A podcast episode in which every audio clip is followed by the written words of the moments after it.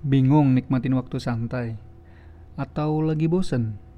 Atau mungkin nggak tahu mau ngapain? Gampang, coba dengarkan podcast aja.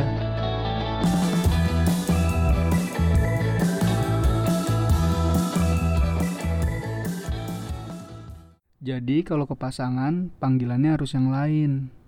Misalnya, Beb, Hani, Yayang, Mancung, Pesek, Jelek, Pendek, Bengek. Kekurangan fisik malah jadi panggilan sayang. Assalamualaikum. Hai, apa kabar? Coba dengarkan, topik kali ini adalah panggilan sayang. Siapa dari kalian yang pernah punya panggilan sayang sama pasangan kalian? Ngaku aja lah, nggak usah malu. Kalian pasti tahu kan, kalau panggilan sayang itu macem-macem, lucu-lucu, bahkan aneh-aneh. Ya itu suka-suka orangnya mau panggilannya apa. Tapi yang jelas, semua dinilai dari perspektif yang berbeda. Saya punya cerita. Di Jawa Tengah, kalau orang manggil pasangannya dengan panggilan aku kamu, dinilai kurang romantis, kurang mesra, kurang greget lah pokoknya. Karena di sana aku kamu sudah menjadi panggilan keseharian dan panggilan kepada siapa saja. Mau kepada orang yang lebih tua, orang yang lebih muda, ke teman laki-laki, ataupun ke teman perempuan. Jadi kalau ke pasangan, panggilannya harus yang lain. Misalnya, Beb, Hani, Yayang, Mancung, Pesek, Jelek, Pendek, Bengek. Kekurangan fisik malah jadi panggilan sayang. Beda sama di Jakarta. Kalau kalian panggil pasangan kalian dengan aku kamu, itu sudah dinilai mesra dan romantis. Karena panggilan keseharian di kota Jakarta itu adalah lo gue. Jadi kalau ada orang yang berbicara menggunakan sebutan aku kamu, dinilai sangat sopan, lembut, bahkan melankolis.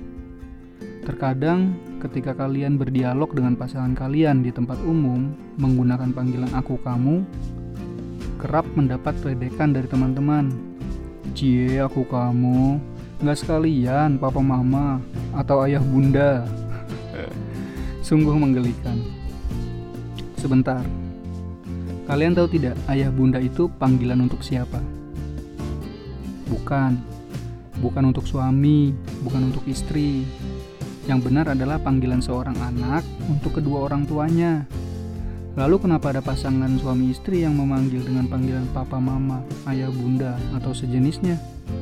Jadi begini, menurut pengalaman saya, saat saya sudah menikah, saya berkeinginan untuk memiliki keturunan atau seorang anak. Lalu saya dan istri saya berpikir, jika nanti sudah memiliki anak, lantas kita sebagai orang tua maunya dipanggil apa? Sampai akhirnya saya dan istri saya bersepakat untuk dipanggil ayah dan bunda. Lalu bagaimana saya memberitahu anak saya kalau kami ingin dipanggil ayah dan bunda?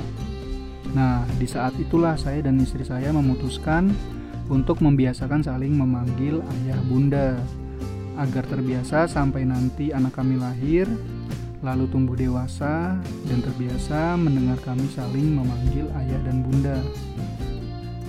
Dan menurut saya panggilan itu memang sudah waktunya.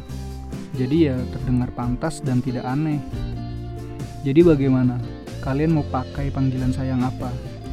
Pakailah panggilan sayang yang sesuai dengan situasi dan kondisi. Jangan terlalu aneh dan jangan berlebihan. Sesuaikan saja pada tempatnya agar tidak terdengar menggelikan.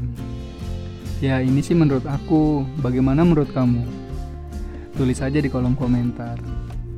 Sampai jumpa. Keep being yourself and assalamualaikum.